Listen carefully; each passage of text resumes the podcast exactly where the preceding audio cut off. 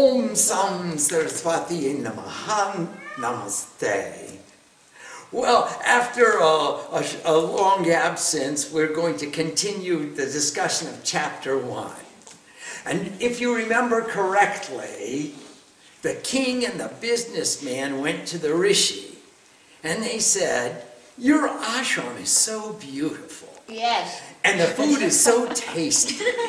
And Ma's cooking for us. And all we have to do is sit and worship and enjoy the bliss of consciousness and just be one with our spiritual selves. And why is it that our minds are thinking about what we left behind? And what we're going to go forward to and what's what happened and what's going to happen and our minds are all over the place they are every place except for being right here right now I mean, it's hard enough just to sit in the kitchen and talk about enlightenment. Uh, we, it, it's just, it, we, uh, our minds are just all over the place how do we make them sit still? Why is it? We understand that this is attachment, this is ego, this is uh, uh, the history of the most important person on this planet. It's me, it's my history, it's my thoughts, it's my stuff that left me. Why is it that I understand this? And still I can't control my mind. Now, what am I going to do about it? Because you did not drink mother milk. I didn't drink mother's milk. You know, mother breast, right breast is wisdom, left breast is devotion.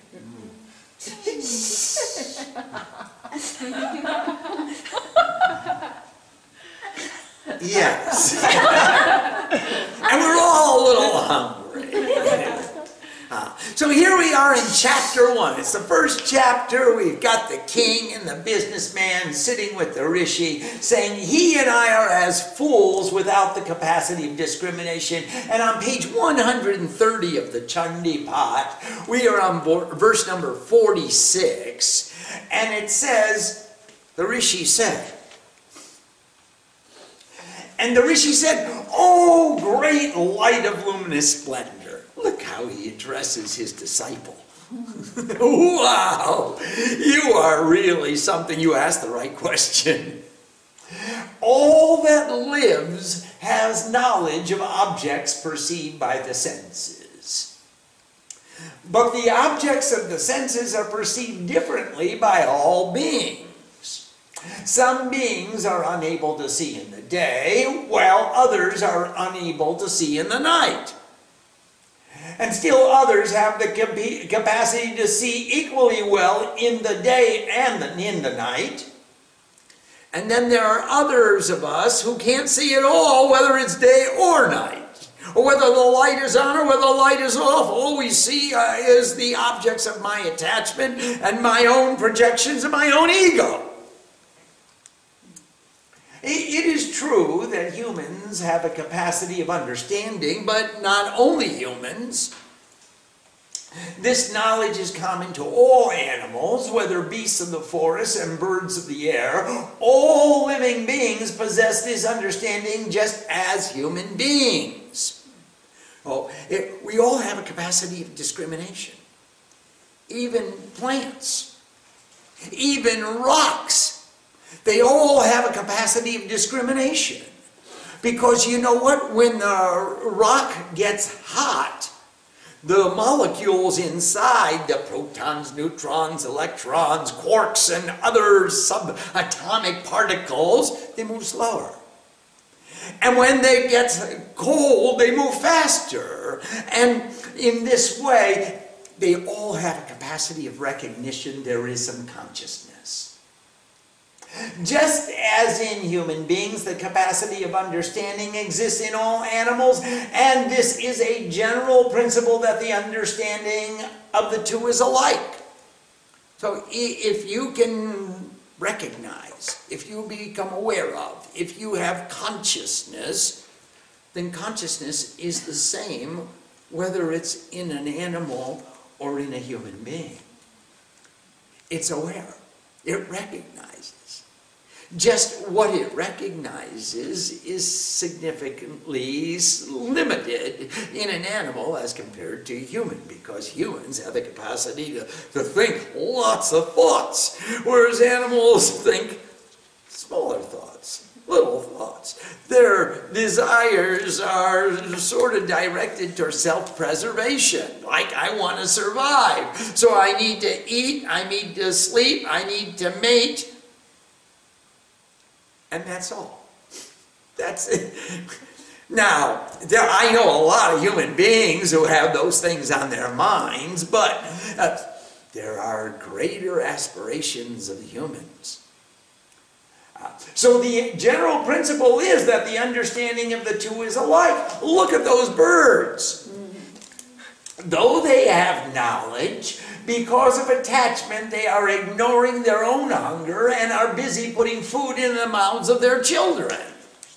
Well, a bird can do it, and certainly Shree Maa could do it. Uh, I'm a bird. Oh, I know. You are the you are the mother of all the birds.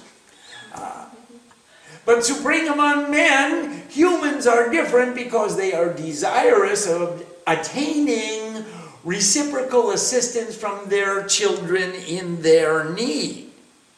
So a lot of parents nurture their children because they think that their children are going to take care of them when they can't they can't nurture them anymore. As the children grow in their capacities, they get some reciprocal assistance and they have a motivation for selfish interest. Can't you see that desire in their greed? People are hurled into the whirlpool of attachment and the pit of delusion by the great measurement of consciousness, who is the cause of the circumstance of all objects in the creation and of their relationships. For this, there is no need to wonder. So here, there's, there's no need to wonder. All the energy of all the energy is this great measurement of consciousness, the great limitation of consciousness. She is the form of all forms. She defines every object, every individual, every relationship. And she hurls humanity into this whirlpool of delusion and attachment by giving energy to the various forms and the various circumstances, and that correspondingly results in a withdrawal of energy from our divine consciousness. So when she gives energy to the thoughts, we think lots of thoughts. And when she gives energy to the gods, we only think about her. So the consciousness of the universe, the Supreme Lord, is put into the sleep of divine union by the great measurement and therefore the world is deluded by her. So here, this infinite consciousness, even he, Brahma, Vishnu, and Maheshwar, even Vishnu is subject to the withdrawal of energy of this great measurement of consciousness. When she takes away the energy from Vishnu, he goes into Yog Nidra. He goes into the sleep of divine union and he becomes unaware he becomes unconscious to the activities that are going on in the universe. Uh, she, this supreme goddess, the great measurement of consciousness, attracts the perceiving capacity of all sensible beings with such force as to thrust them into the ignorance of egotistical attachment. When she withdraws her energy from our conscious being, and gives it to the thoughts. All we see are the thoughts, and the thoughts are our reality. But when she gives that same energy to the gods, all we can think about is the illumination of unity rather than the division and the diversion of disunity, of individuality. The universe is born from her, the perceivable world with all that moves and moves not, and it is she who, after satisfaction, bestows upon humans the blessing of liberation. It is she who is the ultimate knowledge, the cause of the liberation of consciousness, the eternal existence, and she is the cause of the bondage of consciousness to objects and their relationships, the full and complete supreme of, over all sovereigns. So this Mahamaya, the great Shakti, the great measurement, the great limitation, the great illusion, the great delusion, she has this, all the energy in the universe is hers. And she can distribute this energy at will, wherever she wants to. And if we are become unconscious, she gives that energy to the thoughts, and the thoughts make us think about individual me and what's in it for me and mine and my relationship to all the other phenomena of the universe. And if we pray to her and she is satisfied with the sincerity of our prayer, with the intensity of our devotion. If she's satisfied, she'll withdraw the energy from the thoughts and she will give it to the gods, and we become illuminated, shining, enlightened beings. And that's just the key to it. When she wants, or when we uh, neglect her, we distribute the energy to the thoughts ourselves we become the vehicles of her distribution by forgetting her. And we think about objects and relationships and me and mine and what's in it for me. And when we think about her, she says, Oh, you guys are really paying attention. You're really sincere. I'm going to take the energy away from all the other thoughts and I'm going to give it to the gods, and I'm going to make them shine, and I will make you illuminated, Dibya, uh, the divine beings who are shining. So it is she who is the full and complete supreme above all sovereigns. All the kings, all those with authority, everyone who says, I can do it, they can only do it with her energy. In fact, they have no energy except for the energy that she gives. All the energy in the universe is hers. So if she likes, she can give the energy to the thoughts and we'll just go on thinking this and that. And if we say, stop, please, mom, take the energy away from the thoughts and illuminate the divinity then she'll say, gee, I, I like that idea. That's a good idea you have. I'm going to withdraw my energy from worldliness and give it to your divine aspiration, and therefore you can achieve that success that you're seeking because all the energy is mine. There is only one energy in the universe, the mother of the universe. The Divine Mother is the embodiment of all the energy of the universe. So when we forget her, she makes us spin in the whirlpool of attachment and egotism and objects and relationships. And when we pray to her with one pointed attention, she takes that energy away from worldliness and gives it to the gods and makes us illuminated. And the king said, revered one. Who is that goddess, the great measurement of consciousness of whom you speak? Tell, O wise one, of the actions by which she is known. What is the cause of this goddess? What is her intrinsic nature? What of her birth?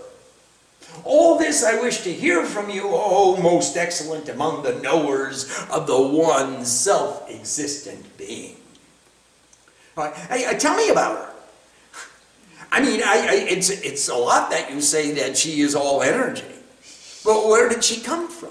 What's her name? What does she look like? What does she wear a yellow sari with a red border? Does she? What does she do? How does she manifest that energy if she's the energy of all and everything? How can I know it's her? Rishi said, she is eternal. And the gross world and all the individual phenomena in it are her visible forms. Everything you can see is a form of her. It's another limitation of consciousness. She limited, she put it in a container so we could see it. Uh, so I can say that's a Jennifer, and that's a Shivani, and that's a Lori. And it, it, these are all different phenomena, different objects, different individual manifestations of that one energy. All the individual phenomena in it are her visible forms. In many ways she is manifest, here of them from me. Notwithstanding that she is eternal and unborn, nevertheless, when divine ones perform actions for the attainment of this cause, she becomes manifest in the world.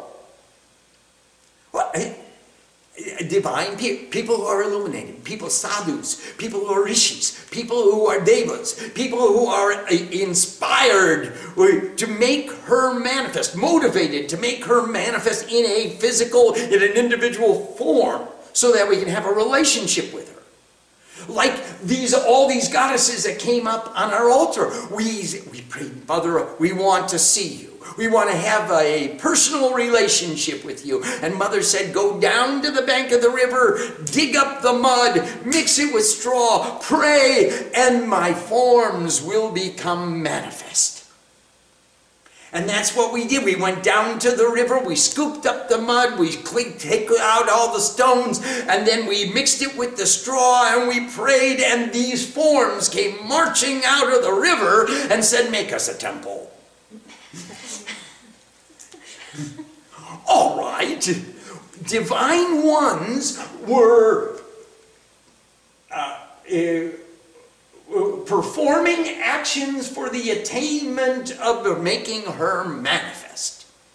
They were motivated to make her manifest. Now, at the end of the period for manifestation, when the gross world was indistinguishable, indistinguishable potentiality, that's a mouthful right there. That, the, Mahapralaya. There was nothing in existence. All the energy went into the battery. It was all potential energy. There was no kinetic energy. Nothing was manifest. No forms, no, it was just infinite energy and infinite consciousness. All unmanifest. All the energy in the universe was in the battery. You couldn't see it manifest. There were, the battery wasn't connected to anything. Then, at that time, the revered divine Lord, the universal consciousness, we're calling him Lord Vishnu here, rested at the end of infinity in the sleep of divine union. Everybody, please go to the end of infinity. And when you get to where you can't go any further, Go a little further. And when you go farther and further and further past the ends of infinity, there is the supreme consciousness reclined on the sofa, on the couch of infinity, snake couch. on the snake couch, in the sleep of divine union. He was totally in yoga nidra. He was in yoga, which means the perfection of union. And he was in nidra, sleep. He was oblivious to anything else going on outside. Totally contained inside, only perceiving his own illumination. There was no external phenomena. Nothing outside. Dvitiyam na mamapra. There wasn't a second. Only that one infinite consciousness residing within himself in union with his own self. Consciousness and nature were united. Then, from the dirt of the ears of this perceiving capacity, Vishnu's ears had some wax in them, and from the dirt of his ears came, arose two terrible thoughts known as too much and too little. And they were ready to slay the divine creative capacity who was seated in the lotus blossom of the navel of consciousness. That Maharaj, that everybody has, everybody has yet a dirt. Everybody's here has a little dirt. Yeah, even consciousness, even the Supreme Lord has a little bit of dirt because it, too little started, he, he came out and manifested himself and said, What are you doing in the sleep of divine union? You don't have enough. You have to have something here. There's nothing here. Here you are at the edge of infinity. Now make something so that we know that you exist. You, what's the proof that you're here? There has to be two. In order for you to see, so there's an I who sees a you. Because if there's no duality, there's only oneness. So how, how do you know you exist? Who is this I? Aham Brahmasmi Shivoham. How long can you stay in that divine union? If you put two weights of equal measure on both sides of the scale, the scale will balance. But after some time, one side will always tip. Even they were perfectly balanced weights one after some time it can't maintain the perfection of equilibrium. There has to be some force to cause it to go out of balance. And that was too little says you need another one. And too much says you got too much you got to come outside and give it away and share it. And then they were going to stifle the creative capacity and the creative capacity was Brahma, the consciousness of creative uh, uh, uh capacity. He says, I'm going to make this energy manifest. And too little says, How are you going to do that? You don't have enough to do that. You got to make, you got to get some more. And too much said, You got too much. You can't make it manifest. And now they were about to devour the creative capacity. Brahma said, I'm an old man. My days of fighting Asuras have gone. And these two young whippersnappers are, are too strong for me anyway, and they're too fast. So look at them dance. I mean, these guys are too much and too little. They got a lot. And I don't have that. So the ruler of con- uh, uh, the creative capacity was the ruler of beings, seeing the approach of the two thoughts and the causer of being, that's Janardhan, Vishnu, uh, being uh, indifferently asleep in divine union. He didn't see anything that was going on in the world. There was no external manifestation. Then with one pointed attention he began to praise divine union from his heart He's, so he said hey vishnu wake up would you please I, here come these two thoughts, and they're going to attack me, and I'm an old man, and I'm not ready to fight with Asuras. You are the protector of the universe. You are the defender of the universe. Wake up, Vishnu. Wake up. Vishnu stayed there sleeping. Brahma called again, Vishnu, you are the defender of the weak. I'm an old man, I'm weak. Come and help me out. Look at my long gray beards. I've turned white with age. Come and help me out. Vishnu stayed asleep in the sleep of divine union. He was absolutely, uh, he, he couldn't, uh, it was totally unaware of what was going on outside. So then, Brahma, the creative capacity, said, hey, this divine union is a goddess. She is the energy of all and everything. If I pray to that energy, she'll wake up Vishnu. And then Vishnu will come and fight the Asuras for me.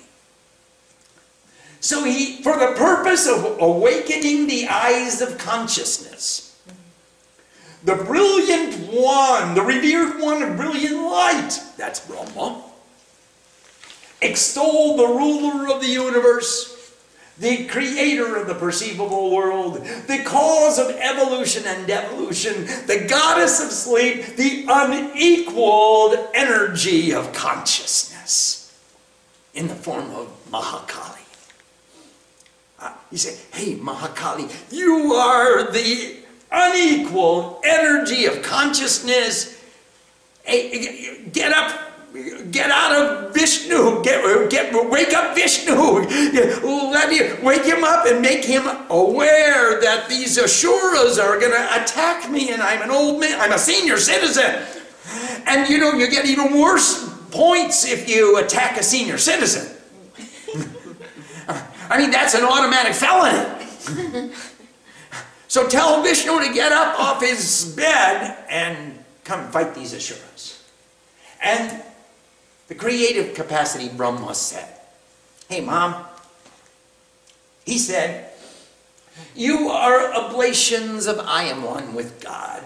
And you are oblations of union with ancestors. You are oblations of purity and the consciousness of all sound. Every time any sadhu makes any offering, he's making it to you. Through you alone we make offerings. You are the word swaha, I am one with God, the unity of the individual with the supreme. You are swada, the unity with the individual with his ancestors. You are the consciousness uh, of oblations of purity and the consciousness of all sound. Every vibration is a manifestation of energy and it's all you. You are the eternal essence of all the letters. You're the matrikas. You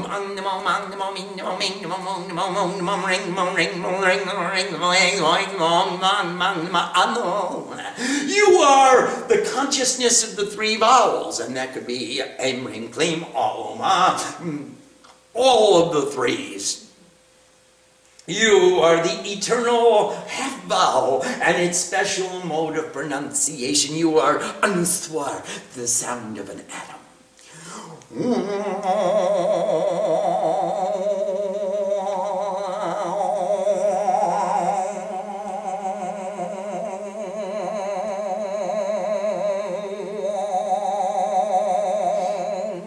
Tom, do you, when you do that sound, you take all vibration in your forehead? I take it to a place where the eyes, the ears, the nose, and the mouth unite. Mm-hmm. Right here in the third eye, not up here in the forehead, but right here in the third eye. And, and that's where it vibrates. You are the time of prayer. You are the bearer of the light. You are the goddess above all beings born. The universe is sustained by you, and the perceivable world is created by you. Mama, you do it all. You are the energy of all in everything. You do it all. You create it, you protect it, you train, change it, you transform it, you protect what you create, O divine goddess, and you destroy it in the end. As the creator, you are the form of the creation, and as the form of circumstance, you are its maintenance. So you created it, and you defined it, and you entered into it, and it all manifests you, and it all reflects you, and you protect it. And then at the conclusion, as the form of dissolution of perceivable existence, you are the almighty measurement of being. The almighty measurement of being, you have defined every individual phenomena in existence. The great knowledge, the great measurement, the great intellect, the great recollection, the great ignorance too, and your ladyship, the great goddess and the great source of strength. You are nature and the three qualities that you manifest in all the night of time, the great night, and the night of ignorance, or the three gunas, or all the threes. You are prosperity, you are the consciousness of all, you are humility, you are the intellect and the goal of all knowledge. Modesty, increase, then complete satisfaction. Tushti, samriddhi, pushti. You bear the sword of wisdom and the pike of concentration, the club of articulation, where you every time you say a mantra, you beat an ashura over the head. And the discus of revolving time, as you present a frightful form, we have all the time, all the patience, we can wait. We are not impatient. You bear the conch of vibrations and the bow of determination and other weapons as well. You are mild and gentle, and the ultimate of attractiveness and incomparable beauty. Above and beyond that, and again, and even again superior, you are the supreme consciousness. You are nature and consciousness. You are Shiva and Shiva. You are Purush and Prakriti. The consciousness has no existence without energy. E equals mc square. I it's it's it's an, a scientific fact. The consciousness can't remain without the energy. You are the consciousness, and again, even superior, you are the supreme energy. Whatsoever exists in thought or perception, whether true or untrue the energy of everything in all is you. Then what can be sung in your praise? If the energy of everything in all is you, whether true or untrue, if I see the rope and I think it's a snake, it's not true, but it's true to my mind right now, so it's you're in that energy too. So, in every particle of energy, it's you. How can I sing to you? How can I describe you? How can I praise you? How can I truly love you? If he, that Vishnu guy, if he who is the evolution, circumstance, and devolution of the perceivable world is subject to the sleep that you have caused, then what can be sung of your praise? If Brahma, Vishnu, and Shiva fall into this uh, yoga nidra, they go into the union because you put them to sleep. Huh? You rock them in the cradle, they go right to sleep. If, if the creator, the protector, and the transformer of the entire universe goes to sleep because of your energy, then what can I say about you? I mean, I'm old. I'm a, I mean, just Musak Shaman. I am smaller than an insect. You cause the maintaining capacity, that's Vishnu, and the dissolving capacity, that's Shiva, and myself, that's Brahma, that's me, to wear bodies as well. We all have to wear bodies because of you. It's your energy that causes us to take on an embodied form.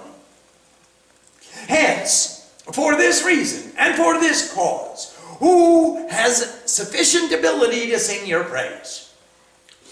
O divine goddess, you and your heavenly and bounteous manifestations have been extolled. Cause the ignorance of egotism to fall upon these two thoughts so difficult to understand, too much and too little. Awaken the master, the consciousness of the master of the world, and rouse him from sleep. And let him conquer these two great thoughts for me and beget wisdom. So look as she says, withdraw your energy from consciousness, from Vishnu, and give it to the thoughts, and let them become really obsessed with their strength and their prowess and their capacity, and they get they get deluded by their own egos and their own attachment. And then, of course, they're easy to defeat. They'll defeat themselves. You wake up Vishnu and withdraw your energy from the gods and give it to the Asuras, the Asuras will become mm, puffed up with pride and ego, and they will destroy themselves. Let him conquer these two great thoughts for me and beget wisdom. And the Rishi said, Thus praised by the pious worshipper, the goddess of rest, in order to awaken the awareness of the supreme consciousness, to kill too much and too little, emerged from her dwelling in the eyes, mouth, nose, arms, chest, and heart. she quit that place where she was resting with Vishnu. They, Vishnu and, and Mahakali were shacking up inside. They were just hanging out in this sleep of Yoga Nidra. And he, she, she emerged from her dwelling, and that immovable, imperceptible existence became visible to the creative capacity who is born of the unmanifest. So she removed herself from Vishnu and she presented herself in a perceivable form before Brahma.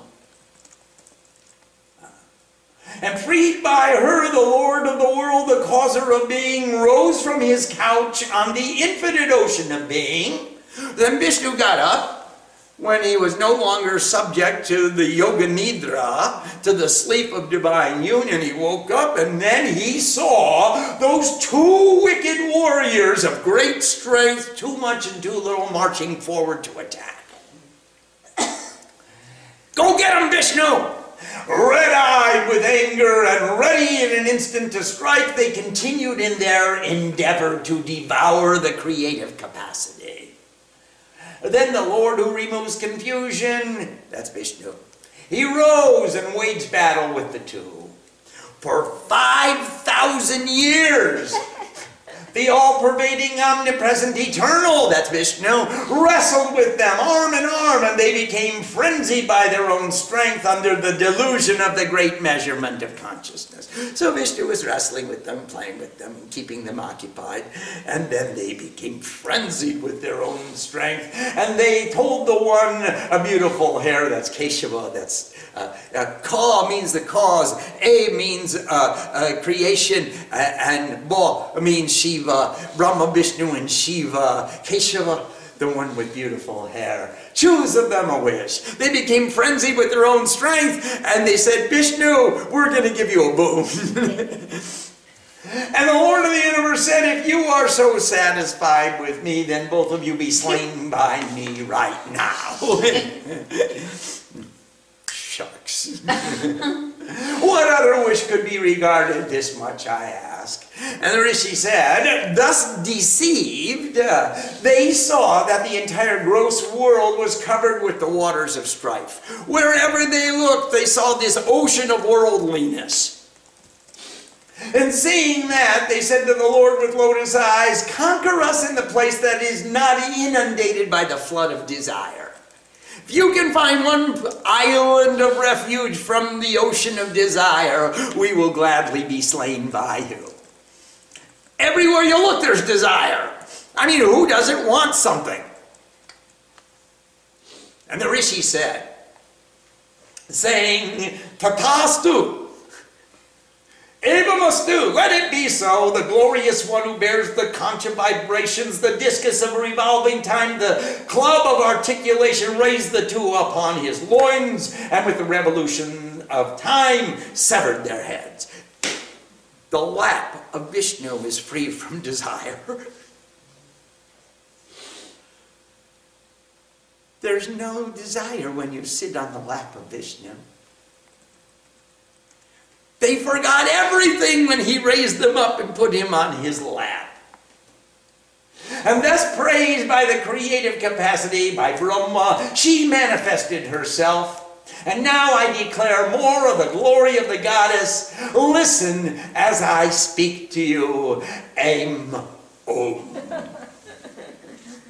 Why are you finished? Om Sam Saraswati Namaha. Namaste. Great. Let's see if there are any questions. Before we take any questions, I just want to reiterate that even too much and too little, when they sit on the lap of Vishnu, they, they are in such bliss, they can't think of their egotistical attachments. They forgot everything, just being in the presence of God. And so the, he was able to slay them with ease. And in this way, Mahakali manifested as the goddess Yoga Nidra, the energy of all in everything, because of Brahma's sincerity in praising her, in praying to her, in, in worshiping her, in focusing on her, he forgot everything else. And she manifested. When divine ones do motivated actions in order to attain this cause, to fulfill this purpose, she manifests. Just like Shree Maa went to the bank of the river, scooped up the mud, mixed it with straw, just for that purpose. Only for the purpose of receiving our devotion did these goddesses come to the Devi Mandir. Om Sam Saraswati. Let's see if there are any questions, please. We have a question from Sadatmananda in Washington. Namaste, Sadatmananda. Conquer us in a place that is not inundated by the flood of desire. Where can we go to get where can we go to find refuge and slay them? Madhu and Kaitabha even reside at the Devi Mandir. well, they don't uh, reside on the lap of Shree Maa.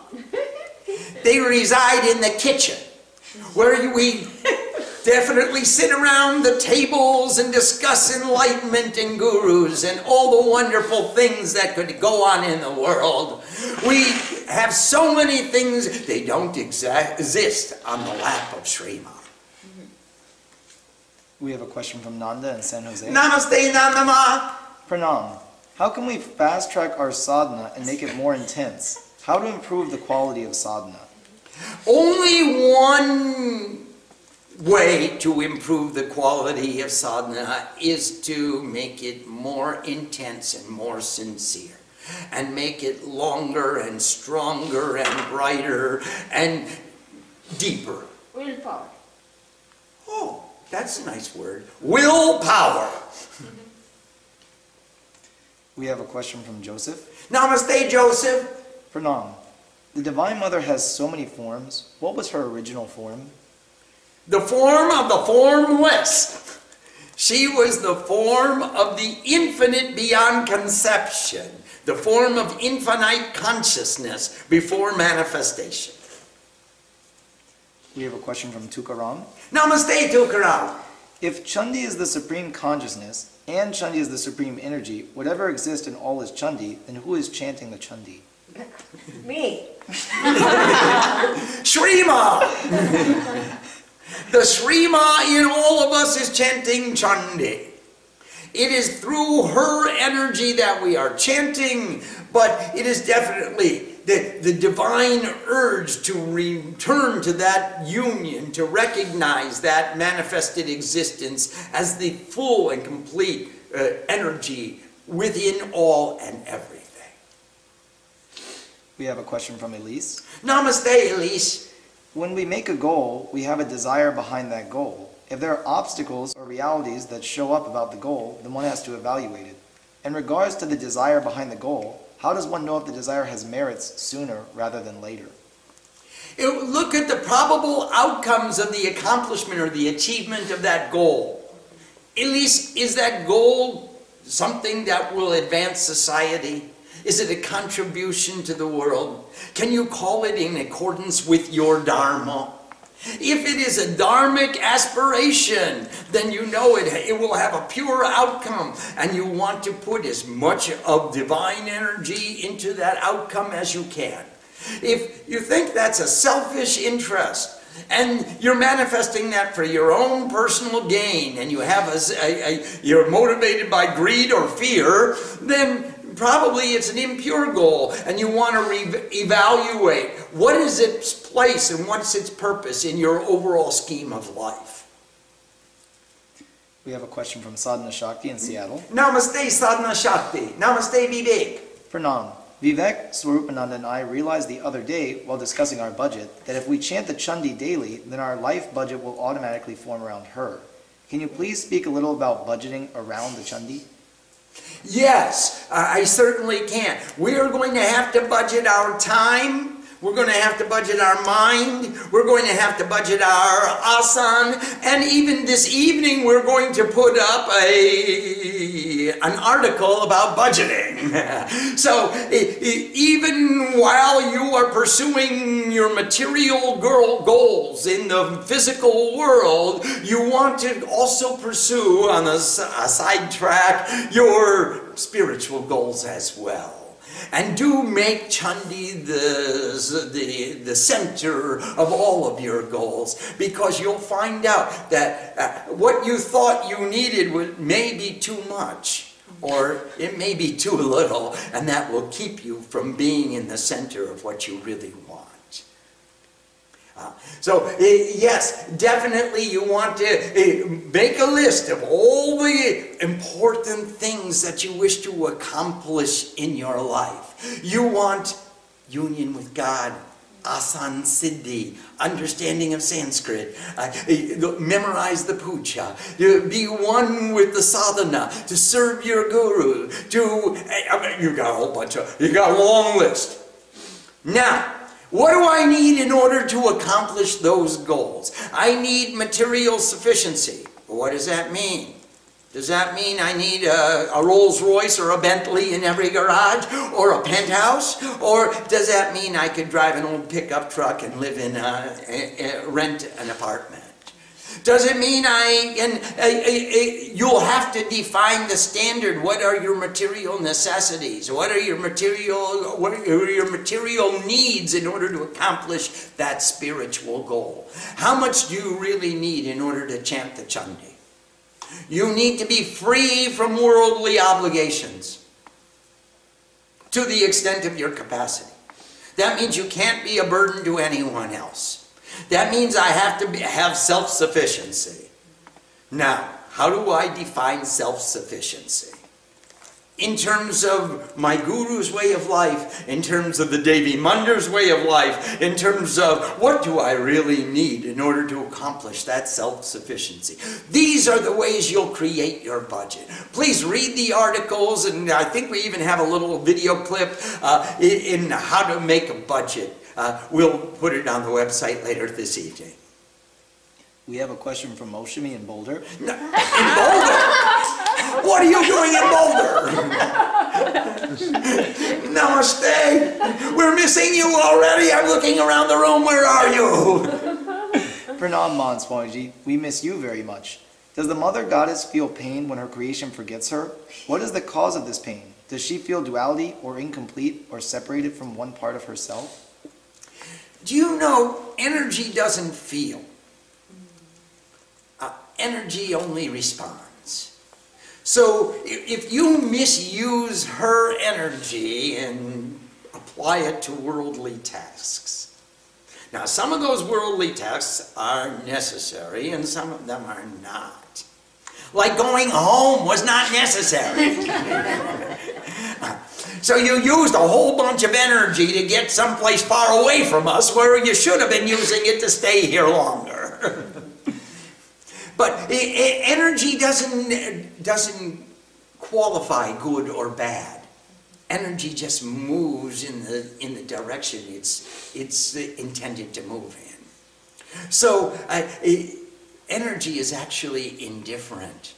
Now, me personally, I feel sad when you go home. I feel happy when you come here. So I'm not the mother, uh, but I'm close. I'm in the path of becoming a mother. And I feel bad about it. The energy doesn't feel bad. But I feel bad when you go far away, or when you forget about me, or when you go to New York or London, Paris, or Rome in order to give presentations on how, to, how the sun reflects from the earth and, and moves every, and gives its energy to everybody else. I, I feel proud of you, but I feel sad because I'd rather you put that energy into the Devi Mandir and put it into the Chandi. Uh, so, it, it, Mother, the, as the infinite energy of all in everything, doesn't know good or bad or happy or sad. But I do.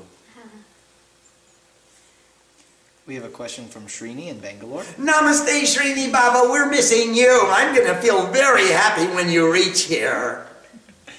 When a sadhu is unjustly deprived, does he fight, remain silent, or does he run away?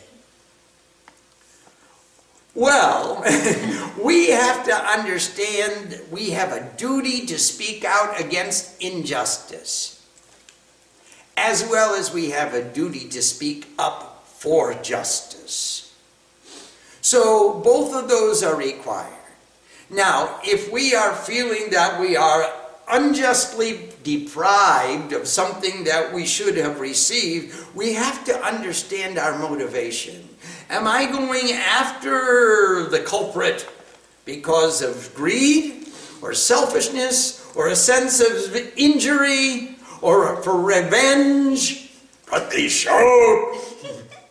or am I going after that in order to correct the incorrect behavior of some miscreant who was wrongly advised and shouldn't be allowed to get away with uh, with his wrong understanding? Do I want to create an educational situation so that this individual could correct his faulty behavior, or am I in it for me? And now, once we understand that criteria, Srini Baba, we can decide whether it's appropriate for us to pursue it or write it off. Whether we want to pursue the recovery of the loss and get retribution and damages and various expenses. Or do we want punitive damages along with compensatory damages? Or do we just want to let it go? What is our motivation in pursuing that individual, in righting that wrong? Once we know why we want to pursue, we can determine whether it's worthy of our attention to do so. We have a question from Vidyasagar. Namaste, Vidyasagar. Wow. Namaste. It is currently very challenging to have enough time to chant the Chandi in total every day. You're right. But everyday sadhana is important. It is better is it better to chant a shorter version of the Chandi every day or just chant the full version a few days a week per week, such as on the weekend? Can I give you one other alternative? Chant a shorter version every day and chant the full thing once a week. Yeah. Yeah! do something every day. You gotta do it. I mean, it's like putting soap on your body. You gotta take off the residue of dirt, otherwise, uh, it's gonna accumulate. And you don't want the dirt to accumulate on your body, and you don't want it to accumulate in your brain. So clean your mind every day by rem- remembering the Divine Mother is the energy of all in everything, and everything is because of her. And I'm doing everything I am doing because I love Mother. And now, do I really want to do that? is that really the highest expression of my love for God? This activity? Maybe it is, but that's a valuable question how do I want to pursue? Just like Srini's example in the last question, do I want to pursue that miscreant? and get my punitive and my culpable damages and my compensatory damages and I want to pursue him to the end of the earth? Or am I trying to get give him an education so he doesn't think that it's appropriate for him to earn extra for his selfish self by causing injury to others? What is my motivation? Yes, please. Swamiji, in verse 86, yes, please. it is cause ignorance of egotism to fall upon those thoughts that are difficult, so difficult to understand. Oh, isn't it difficult to understand when too little comes to you and says, You don't have enough? And then he starts thinking, Oh, yeah, you're right. yeah, I got to get some more. I don't have enough. Of course, that's the problem. I need more. And uh, it's so difficult to understand. Wait, wait, that's, that's too little. That's the voice of too little speaking in my ear. It, it's not really my need. My desire is to chant the Chandi. What do I need in order to do that? My desire isn't just to get more and say, okay, yeah. It's so difficult to understand. And when too much comes and speaks in our other ear and says, hey, you got too much, you got you can't sit chant the chandi. You got too much. You got to protect it. The tax man's coming. the, the thief is coming. Somebody's going to come and take it away from you. You got to protect it. Uh, then uh, we say, oh, yeah, I can't chant the chandi. I got to go protect my wealth. I've got to protect my stuff. It's so difficult to understand those two thoughts when they come. We think they're right. We buy into their proclamations immediately. We don't even ask, oh, wait a minute, what's my budget? How much do I need? What's my goal? What's my purpose? What's my function? Where am I going with this? How much do I need to get there? What constitutes too much and too little? I don't ask that question, and that's why they are so difficult to understand. Every time they say you got too much, you got too little, you don't have enough, you got to get more, I just go with it and say, yeah, that's right. Instead of saying, wait a minute, I have a budget, I have a plan, I have a goal, I know how much I need, I don't have to listen to you, I'm going by the plan. And I'm not going to listen to this extraneous chatter I'm going by the plan. I'm not going to allow society to dictate to me how much I need. Society doesn't know. I don't have to keep up with the Joneses or with the Guptas. I, same thing. I, I, I know what I need because I know where I'm going and I know what I want to do and I have a plan and I have a budget and I know where what, what, what constitutes too much and too little. I have a rhythm of life and I can work according to my rhythm because I know what the goals are. As long as I don't know what the goals are, then too little is going to come say, you better get some more. Once you know what the goal is, I can say, how much does that cost? And that's what I need. That's why they're so difficult to understand. Hmm.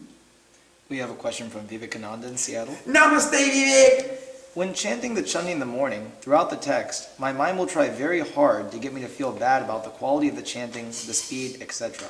When I slow down and start to listen to the thoughts, there is a voice which yells, Keep chanting. Is this correct, to just keep chanting? Yep, it is. In fact, in the introduction, I worried about don't, don't worry about, I wrote, uh, don't worry about not pronouncing correctly. And don't worry about not understanding correctly. Just keep chanting. Just keep chanting. And the, the only person who understands it all and chants it correctly is Lord Shiva. And to the extent that we are capable, we may become Him. So don't worry about anything. Just try to keep chanting. Keep going. And, and try to get into the rhythm and the bob. And then slowly look for roots and words that you recognize and build up your vocabulary. And go, go on our website and read the vocabulary list that we've given you.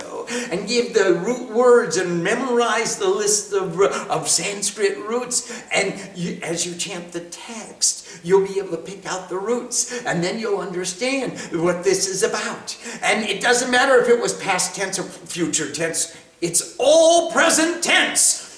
This is my story of me right now. I don't care about the history and I don't care about the projection into the future. This is the story of me today, right now. This is what's happening. My consciousness is asleep, and too much and too little are battering me around and saying, Swami, you don't know what your goal is. Get up your duffet and go get some more so that you'll be prepared in any eventuality, so that when you do define the goal, then you'll be able to know how much it's going to cost. And then you'll be able to do it. Stop! First, write down the goal. Then, write down the plan. Then, write down the budget. then you'll know how much is too little and how much is too much. And until those things don't happen, you'll keep saying, I gotta go. I know one man in the Devi Mandir who's gotta go every day. He's gotta go. He's got to go get flowers. He's got to go get a quart of milk. He's got to go get a glass of juice. He's he's he's go town. Om Sam Saraswati. Namaste. John